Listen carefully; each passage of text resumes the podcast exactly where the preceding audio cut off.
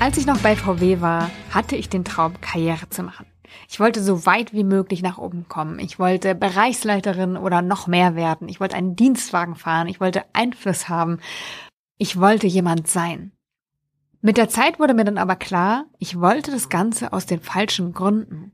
Und du weißt, mein weiterer Weg führte mich nicht an die Konzernspitze, sondern in die Freiheit, wie ich jetzt weiß, einer meiner wichtigsten Werte. Die Aussicht auf Karriere ist für viele Menschen reizvoll. Die Frage ist nur, warum? Ist es eine eigene Motivation, die dahinter steckt, oder doch der Wunsch nach gesellschaftlicher Anerkennung? Darüber spreche ich heute mit der Headhunterin Stephanie Schorb. Sie besetzt viele Top-Positionen in der Wirtschaft und hat ein Buch geschrieben. Es heißt Persönlichkeit macht Karriere und wir sprechen heute darüber, warum die Motivation hinter dem Weg an die Spitze so wichtig ist, wie er gelingen kann, was man dafür braucht und was es noch für Alternativen gibt. Mein Name ist Janike. Ich freue mich wie immer über dein Feedback zur Folge im iTunes Store, deine Bewertung im iTunes Store und wenn du es noch nicht gemacht hast, dann abonniere diesen Podcast auch gern, so dass du keine der zukünftigen Folgen mehr verpassen kannst. Ich wünsche dir viel Freude bei dieser Folge von Kopf, Herz, Erfolg, dein Podcast für eine erfüllte Karriere. Stefanie, du bist Headhunterin und besetzt Top-Positionen in der Wirtschaft. Für welche Jobs hast du denn in den letzten Jahren Kandidatinnen und Kandidatinnen gesucht? Oh, das ist eine ganz breite Range, ehrlich gesagt. Also das kann ich gar nicht so festmachen. Also es ist immer die erste und zweite Ebene, also Geschäftsführung, Vorstand oder drunter. Und äh, wir arbeiten aber branchenübergreifend, also von Pharma, Healthcare über Medien, Finanzdienstleistungen, querbeet. Und zwar sowohl Konzerne als auch Familienunternehmen, als auch mal ein Startup oder eine Plattform. Kannst du so ein, zwei, drei Positionen nennen, die dir positiv oder besonders als aufregend im Gedächtnis geblieben sind? Also besonders aufregend sind eigentlich viele Positionen. Viel spannender als die Position ist, wen man dann besetzt. Und das ist das Spannende ist, wenn es zum Beispiel eben so Crossover-Besetzungen werden.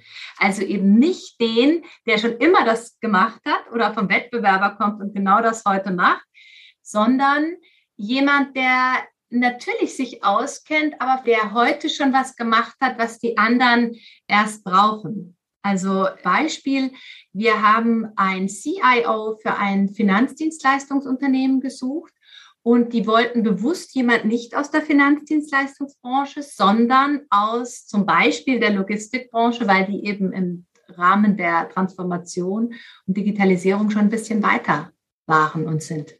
Und kannst du ähm, nochmal als Referenz weil ich glaube, dass es einfach sehr, sehr spannend ist, Unternehmen nennen, mit denen du gearbeitet hast oder wo du Vorstandsposten besetzt hast. Darfst du sowas sagen oder ist das geheim? Also ich dürfte sowas sicher sagen, aber ich tue es nicht, sagen wir mal so.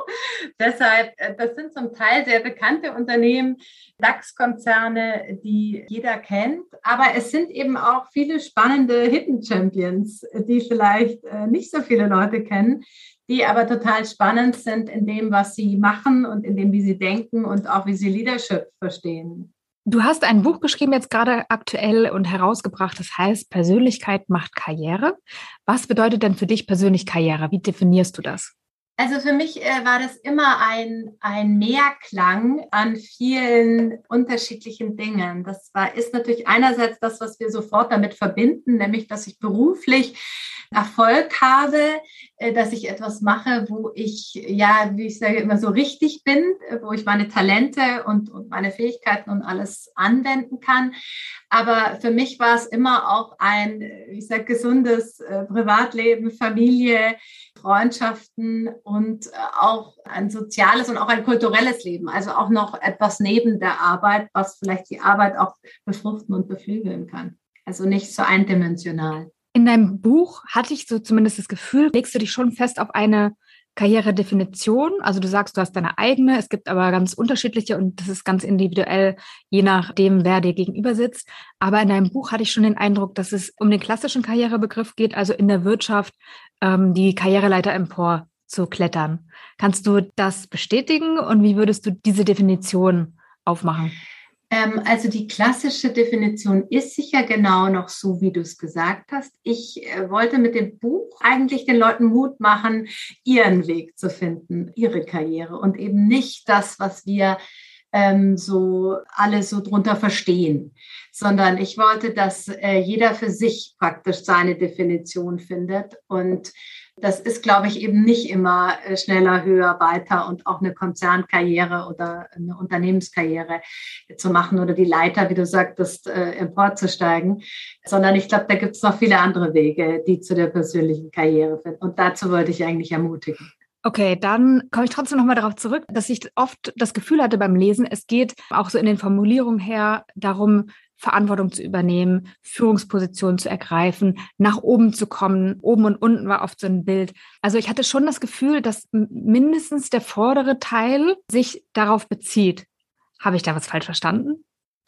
Nee, das ist das, weil das das klassische Verständnis ist. Und natürlich, wenn du im Headhunting arbeitest, das ist ja bei mir nur ein Teil meiner Arbeit, ich mache ja auch noch andere Beratungsthemenprojekte, dann ist das natürlich so. Ja, dann geht es darum, aufzusteigen. Und wenn du durch die, so durch Verfahren gehst, dann geht es ja Assessments, Audits, wie auch immer, dann geht es ja immer darum, genau eine Stufe höher zu kommen.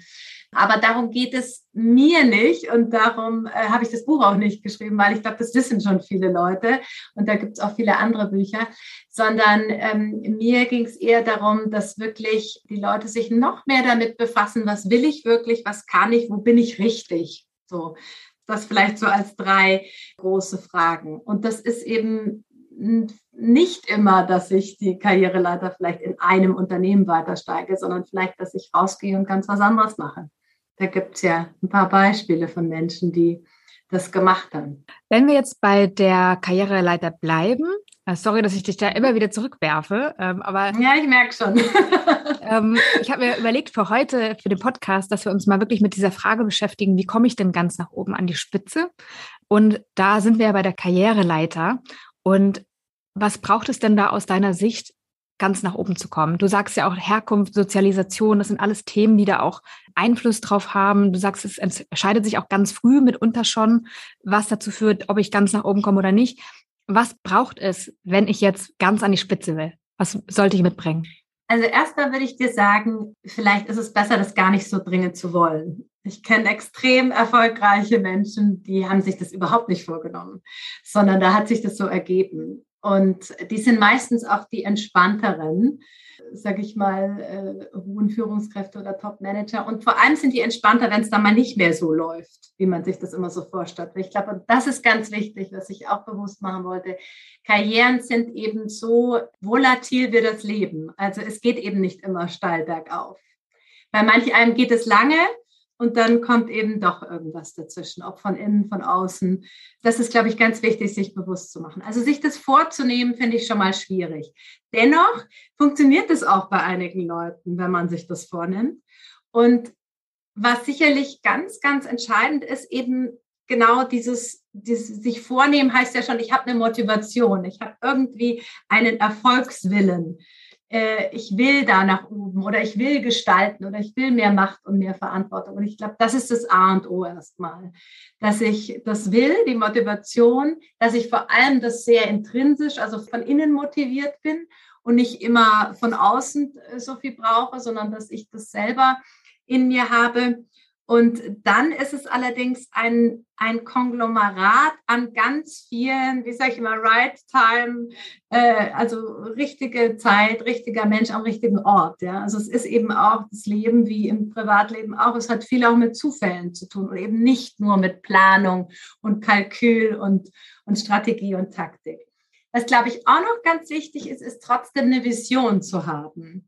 Und zwar egal für welche Karriere, ob ich als Unternehmer Karriere mache oder als Angestellter oder als Handwerker oder als Schauspieler oder als Manager. Ich muss eine Vorstellung da haben, wie das aussehen könnte. Das hilft, glaube ich, enorm. Und wenn dir jetzt jemand gegenüber sitzt, sagen wir mal, du hast einen Auftrag, du sollst eine Top-Position besetzen, wie findest du dann heraus, ob dieser Mensch, der dir gegenüber sitzt, das Potenzial hat, diese Top-Position auszufüllen? Ja, es ist vor allem wichtig, nicht nur, ob er das Potenzial hat, die Top-Position auszufüllen, das haben einige, sondern ob er diese Funktion gut ausführen kann, in diesem Unternehmen mit den Herausforderungen. Das ist, glaube ich, nämlich viel schwieriger. Es gibt sehr viele Menschen, die den Job machen könnten oder die Jobs machen könnten, die wir suchen. Vielleicht nicht sehr viele, aber es gibt sie. Es gibt einige, sagen wir mal so.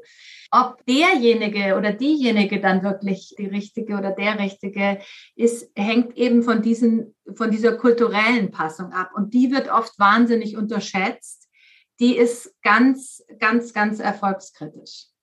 Deshalb gehen so viele Besetzungen auch schief, sage ich mal. Oder die Leute wechseln dann doch wieder nach, ähm, nach wenigen Jahren, weil das eben nicht stimmt. Also die können den Job fachlich, aber sie passen da nicht rein oder sie haben andere Erwartungen oder sie haben andere Werte.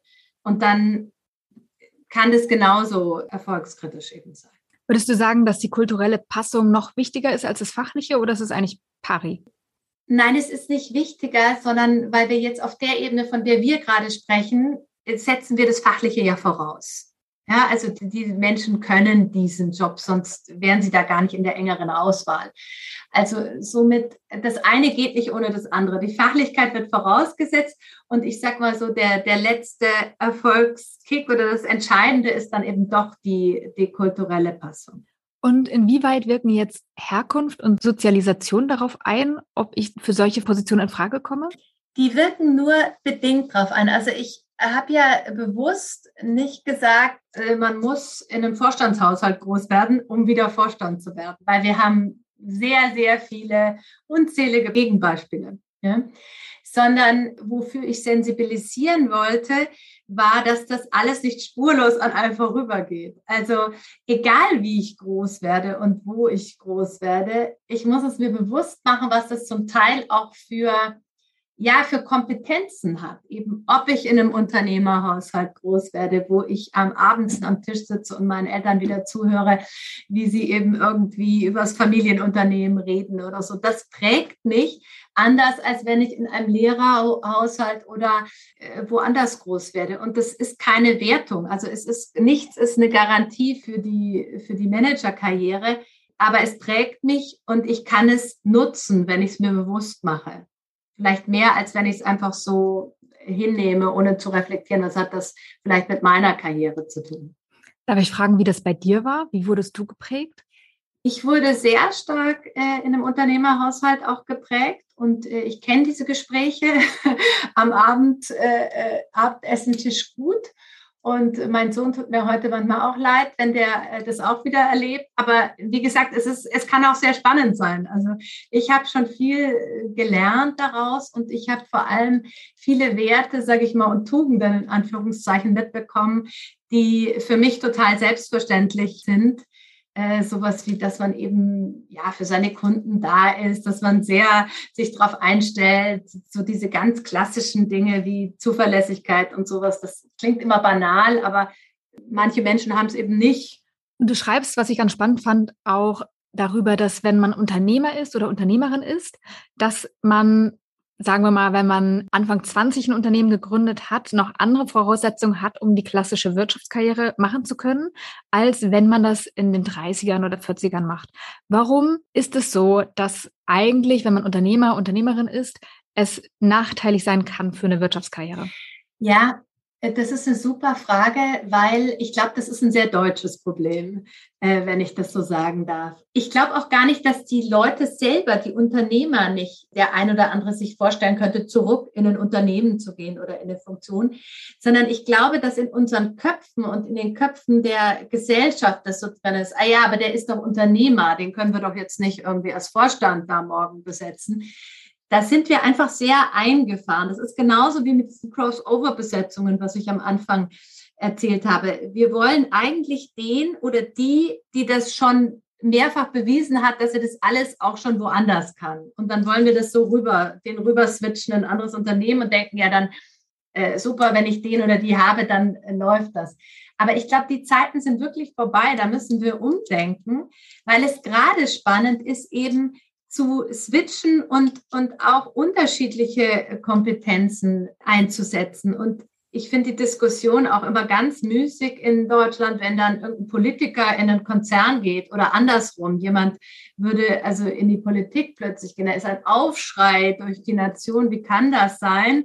Und so, aber warum denn nicht? Das ist ja, das sind Kompetenzen zum Teil, die vielleicht gerade da zu der Zeit in diesem Unternehmen jetzt gut gebraucht werden könnten. Ich habe gerade von einer Vorstandsbesetzung gelesen und zwar bei Edding war das, glaube ich. Da sind ja zwei in den Digitalvorstand als Doppelspitze berufen worden. Das fand ich auch extrem cool. Die waren ja auch oder sind ja auch Gründer von äh, TLGG, einer Kommunikationsagentur, wenn ich mich nicht täusche, digitalen Agentur, was ja auch ein super Beispiel dafür ist, dass sich da was tut. Exakt, ja, habe ich auch gelesen und fand ich ganz erfrischend und, und befreiend. Und sowas brauchen wir mehr wirklich. Das heißt nicht, dass es dann immer gut geht, aber wir müssen halt auch ein bisschen experimentieren. Ich meine, die Zeit im Moment ist eh so wild und, und unsicher. Warum nicht ein bisschen mehr Experimente? Wenn ich jetzt also an die Spitze möchte, du hast gesagt, das ist nicht unbedingt der klügste Move, das so anzugehen, aber angenommen, ich habe es mir jetzt vorgenommen oder ich habe die Vorstellung, das könnte etwas für mich sein, welchen Preis zahle ich denn dafür? Weil es jede Entscheidung geht ja mit Kosten einher, die ich dafür zahlen muss, diese Entscheidung eben umzusetzen. Was ist es beim Topmanager oder bei der Topmanagerin?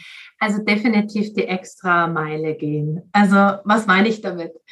nicht auf die Uhr gucken, nicht wie manche Leute, die man so kennt, die also wirklich so Dienstagvorschrift machen.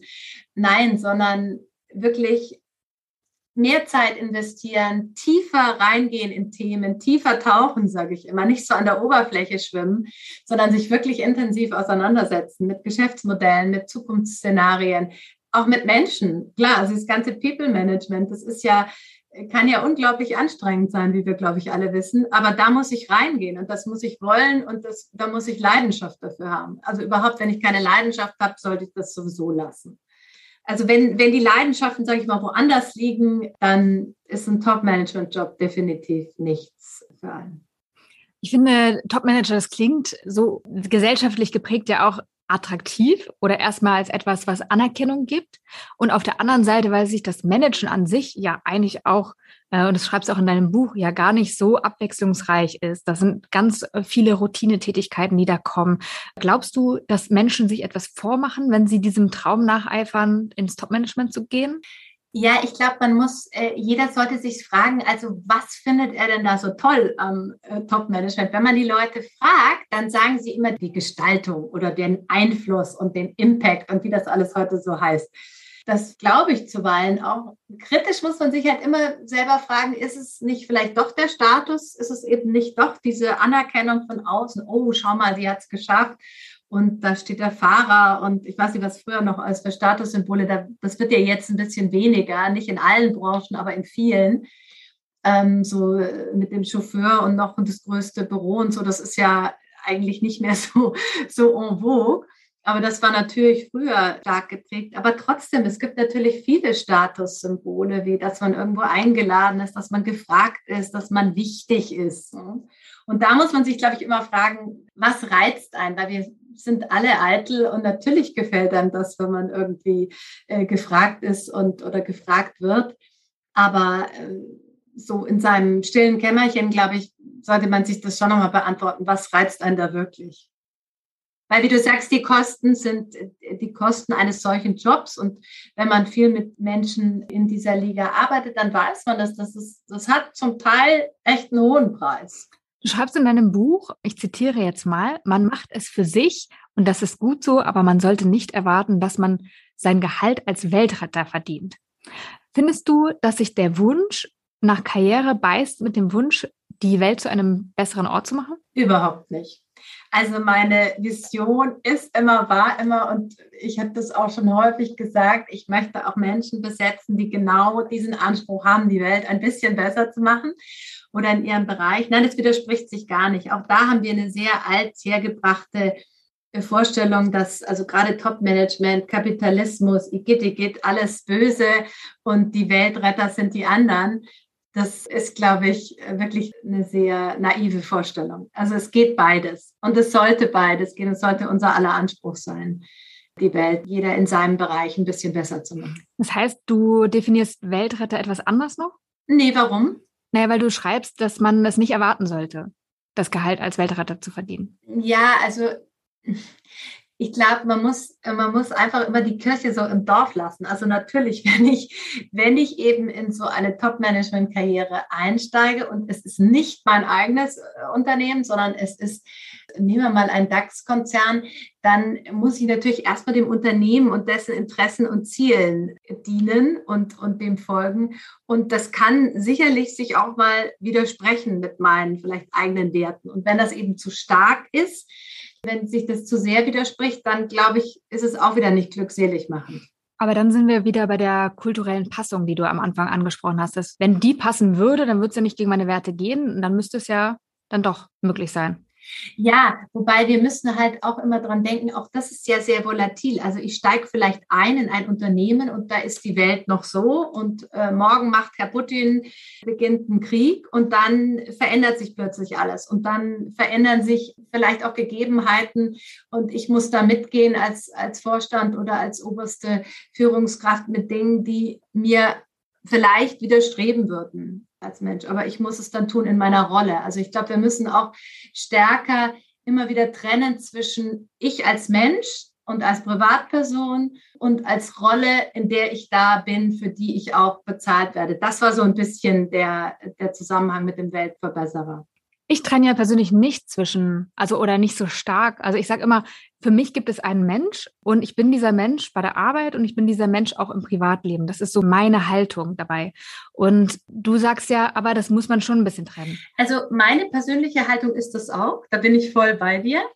Ich finde, wenn du in eine Top-Management-Karriere, und davon reden wir jetzt gerade, einsteigst oder die machst, dann tust du gut dran, das äh, ein bisschen ein Rollenverständnis zu haben. Dass du sagst, meine Rolle ist die und die und da wird das und das von mir erwartet.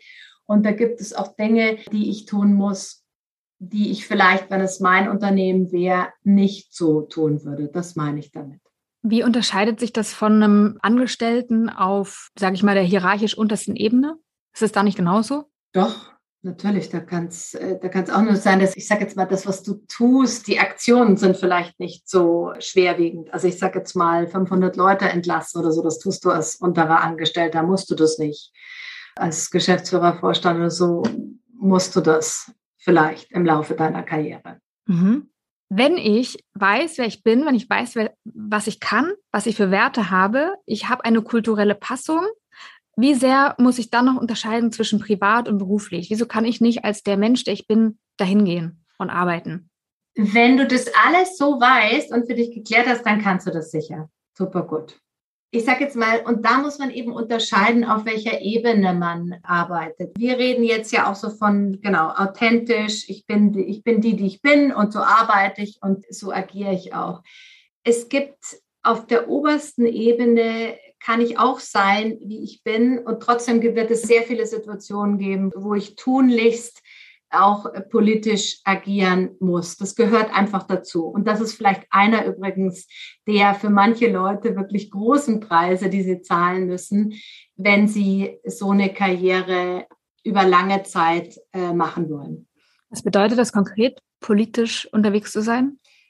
Naja, dass ich sehr genau die Worte, die Handlungen, all das überdenke. Was poste ich wann, wo? Was sage ich in der Aufsichtsratssitzung, Vorstandssitzung und so weiter. Also das führt ja dann auch oft zu manchmal sehr distanzierten Menschen. Also ich weiß nicht, ob das auch geht, aber es gibt viele äh, Leute, die finde ich sehr, sehr distanziert äh, rüberkommen mittlerweile, weil man eben merkt, dass sehr viel der Handlungen, der Worte kontrolliert sind, sehr bedacht sind. Weil man eben Angst hat, wenn ich das und das wirklich jetzt so sage, oh Gott, dann kommt wieder ein Shitstorm von sonst woher. Kennst du Menschen, die da sehr menschlich sind? Auch in ihrer Rolle? Ja, die kenne ich, aber es sind wenige. Wie kriegen die das hin, so zu sein? Die haben eine ganz hohe innere Unabhängigkeit, würde ich jetzt sagen. Und das meinte ich vorhin habe ich so ein bisschen angedeutet, die sind eben nicht so verbissen, dass es der Job sein muss für alle Zeit und immer und für alle Ewigkeit, sondern die sagen, das ist super, mir macht das Spaß, ich mache das jetzt und wenn morgen was anderes kommt, dann kommt was anderes. Ich werde mich nicht verbiegen, zumindest nicht richtig verbiegen.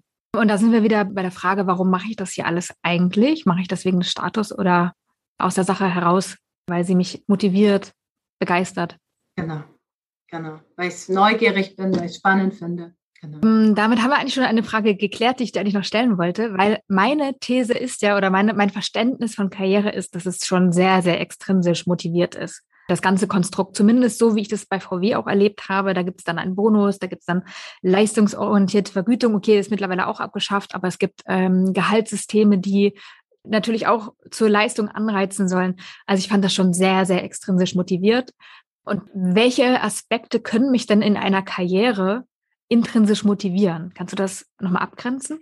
Also ich glaube, je mehr man das macht, was einem wirklich liegt und was einen interessiert und was ein, also das ist ja wie so ein Gegen, also es ist wie so ein Ping-Pong, was mich wirklich dann immer wieder motiviert. Also zum Beispiel, wenn ich äh, mit Menschen einfach gern zusammenarbeite oder gerne den Austausch habe und auch viele verschiedene Menschen treffen will und ich habe das in meinem Job, dann kann mich ja das immer wieder antriggern und, und motivieren. Ich glaube, das ist ganz wichtig, dass man eben so ein paar Punkte hat, weil, wie du sagtest, jeder hat Routine und auch auf der oberen Ebene und es gibt vieles einerlei und was man immer wieder machen muss und was auch langweilig ist. Aber wenn man so ein paar Punkte hat, wo man, zum Beispiel bei mir ist es einfach, ich interessiere mich unglaublich für Menschen. Ich finde es wahnsinnig spannend, über Biografien mehr zu erfahren. Und dann ist es natürlich wunderbar, wenn ich immer wieder spannende Menschen vor der Linse habe, sage ich mal, die mir erzählen, wie sie die geworden sind, die sie sind. So. Und ich glaube, da muss man, und wenn man eben Technik begeistert ist und die modernsten Autos bauen möchte, dann ist es sicher toll, äh, bei einem der führenden Automobilhersteller da irgendwie im Ingenieur- oder Technikbereich zu sein. Da kann man sich dafür begeistern. Also ich glaube, das braucht man, so ein Trigger. Point. Also da sind wir wieder bei der Vision, die du ganz am Anfang ansprachst, die es braucht, um ähm, diesen Weg auch gehen zu können. Und was es auch braucht, schreibst du und liegt auch auf der Hand, ist Beharrlichkeit. Und ich frage mich, wenn ich nur sozusagen gerne mit Menschen arbeite oder führe oder eben in einem Automobilkontext arbeite, habe ich dann diese Beharrlichkeit, um wirklich an die Spitze zu kommen, weil es ist ja auch ein Weg und da gibt es auch Niederlagen und da gibt es vielleicht auch mal ähm, jemand, der bevorzugt wird, wo ich mich, mich ungerecht behandelt fühle. Also all das ist ja Teil des Weges. Kann ich dann, wenn ich nicht diesen absoluten Wunsch habe, an die Spitze zu kommen, den ich ja eigentlich nicht haben sollte, aber kann ich dann dahin kommen? Also Beharrlichkeit ist ohne Beharrlichkeit und Frustrationstoleranz kommst du da nicht hin. Also das ist ein ganz wichtiger Punkt, den du ansprichst. Ähm, es ist so dieses immer wieder mal aufstehen, wenn man hingefallen ist und weitermachen. Also sich nicht gleich entmutigen lassen. Wenn ich jemand bin, der nicht von der ersten kleinen Niederlage entmutigen lässt, dann werde ich das nicht durchstehen. Ja, das ist so. Menschen, die diesen Weg jetzt gegangen sind, die vielleicht sich das Ziel auch gesetzt haben, diese Position zu erreichen, die sie dann auch erreicht haben, nimmst du sie als zufriedener und glücklicher wahr? Oder anders gefragt, hält das Ziel, was es verspricht? Das äh, ist eine super Frage, die man auch wieder nicht so direkt beantworten kann, weil die, man ist ja eigentlich nie am Ziel. Also ich sage immer, erstens ist man nie fertig. Also es kommt ja immer was, wenn man das erreicht hat, dann hat man wieder, hat man wieder ein neues Ziel. Und wir leben natürlich jetzt in der Welt, und das sehen wir jetzt ja seit ein paar Jahren ganz extrem, wo auch nichts vorhersehbar ist. Also gerade wenn ich denke, Mann, jetzt habe ich das aber mein Unternehmen gut aufgestellt, jetzt habe ich ein super Team beieinander, dann kommt von rechts oder links wieder irgendeine unvorhergesehene ja, manchmal Katastrophe von außen und ich muss damit wieder zurechtkommen. Ich glaube, das ist das, was wir uns bewusst machen müssen. Ich kann noch so viel planen und deshalb sind diese inneren Werte, was du gesagt hast, Beharrlichkeit, Widerstandsfähigkeit, die sind natürlich extrem, werden immer wichtiger, damit mich eben nicht jeder Sturm von außen umhauen kann. Gestaltungsfreiraum nochmal als Frage. Du hast gesagt, viele Menschen interessiert es oder reizt es daran, eine Top-Position zu erlangen, um dann auch einen hohen Gestaltungsfreiraum zu haben? Jetzt die Frage an dich, ist das so? Bekommen Sie den? Kommt drauf an, würde ich sagen. Das ist eine sehr juristische Antwort, aber ähm, das kommt sehr auf das Unternehmensumfeld an. Deine Frage ist ja schon äh, so ein bisschen rhetorisch gestellt, weil natürlich ist die Freiheit, glaube ich, manchmal denkt man, die wäre viel mehr in solchen Positionen, als sie wirklich ist. Weil man eben doch durch Governance und ganz viel Regeln und immer mehr Regeln eingeschränkt wird. Also auch da sollte man mit einem realistischen Blick rangehen. Ja. Hilft. Leider, hilft. Was würdest du denn sagen? Habe ich noch die Chance, richtig Karriere zu machen? Also in Bezug auf die klassische Wirtschaftskarriere. Also ähm, auch gerade, weil wir vorhin noch das Thema hatten, ne? wenn ich jetzt Unternehmerin bin oder unternehmerisch tätig bin, bin ich dann noch reintegrierbar in eine klassische Arbeitswelt in der Wirtschaft. Was denkst du? Ist der Zug für mich da abgefahren? Ich bin 35 übrigens jetzt mittlerweile. Nein, der Zug ist nicht abgefahren. Und äh, wie ich vorhin schon so ein bisschen angedeutet habe, ich glaube, das geht auch erst los mit diesen Karriere-Switches. Also das ist meine große Hoffnung, aber auch das, was ich jetzt schon wahrnehme am Markt. Also da ist noch alles drin. Ach, ein Glück, jetzt bin ich erleichtert. ähm, wenn ich nicht die klassische Karriere machen will, über die wir jetzt viel gesprochen haben, was gibt es noch für Wege für mich? Also ich könnte mein eigenes Ding machen? Genau. Du könntest dein eigenes Ding machen, du könntest dich mit anderen Menschen zusammenschließen und in Kooperationen arbeiten und dich ergänzen, praktisch so mit Synergien. Das finde ich auch eine sehr spannender Gedanke und das geht ja auch sehr in das agile Arbeiten rein. Und dann ist natürlich die Frage, auch jedes Unternehmensumfeld, also ein Familienunternehmen oder ein inhabergeführtes Unternehmen ist ein völlig anderes Setting als ein Konzern, ein Start-up, äh, ob etabliert oder weniger etabliert, aber auch da gibt es große Unterschiede. Also die Arbeitswelt kann schon ziemlich bunt sein. Was würdest du abschließend Menschen raten, die Lust haben, ihre Persönlichkeit in die Arbeit zu integrieren? Ja, sich erstmal, wenn noch nicht geschehen, noch besser kennenlernen. Und das ist ja, äh, wie wir, glaube ich, alle wissen, ein, ein spannender, aber auch ein sehr mühsamer Weg, ein sehr, ein Weg mit immer wieder viel Selbstkonfrontation. Da sieht man auch Dinge, die einem nicht so gut gefallen. Aber das wäre so generell so das Motto, sich selbst besser kennenlernen in ganz unterschiedlichen Facetten auch am besten. Wie kann ich das tun? Ja, also natürlich immer so, äh, was ich auch schreibe, so mit der Innenschau, also in die Stille gehen und zu sich kommen und in sich reinhören, aber natürlich auch durch den Austausch. Also es ist ja extrem spannend, äh, sich mit Leuten auszutauschen. Wie wirkt man? Ja, wie, wie nehmen ein andere wahr? Was, was fällt ihnen leicht im Umgang mit einem? Was vielleicht nicht so? Was ist so ein bisschen sperrig an der eigenen Persönlichkeit? Beides, also Stille und der Austausch, das Feedback, die anderen Menschen. Und natürlich gibt es ja auch im Privaten vieles, wo man immer wieder lernt, ob jetzt durch Freunde, ob durch Kinder, ob durch Hobbys. Und ich würde gerne noch ergänzen, das Ausprobieren. Da bin ich ja ein absoluter Verfechter. Experimentieren. Genau. Ja. Super. Stefanie, ich danke dir, dass du bei mir zu Gast warst. Ganz viel Erfolg mit deinem Buch. Vielen Dank, dass du uns hast teilhaben lassen an deiner Arbeit und an deinem Wissen. Alles Gute für dich und schön, dass du da warst. Ich danke, es hat sehr viel Spaß gemacht. Danke, Janike. Tschüss.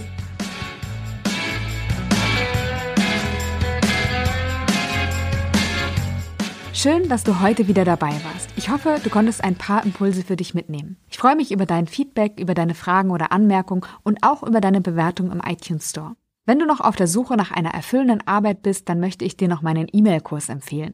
Der ist kostenlos, dauert fünf Tage und widmet sich der Frage, wie du wirklich arbeiten willst. Und das kann schon einen großen Unterschied machen. Ich wünsche dir alles Liebe und sage bis zum nächsten Mal, deine Janike.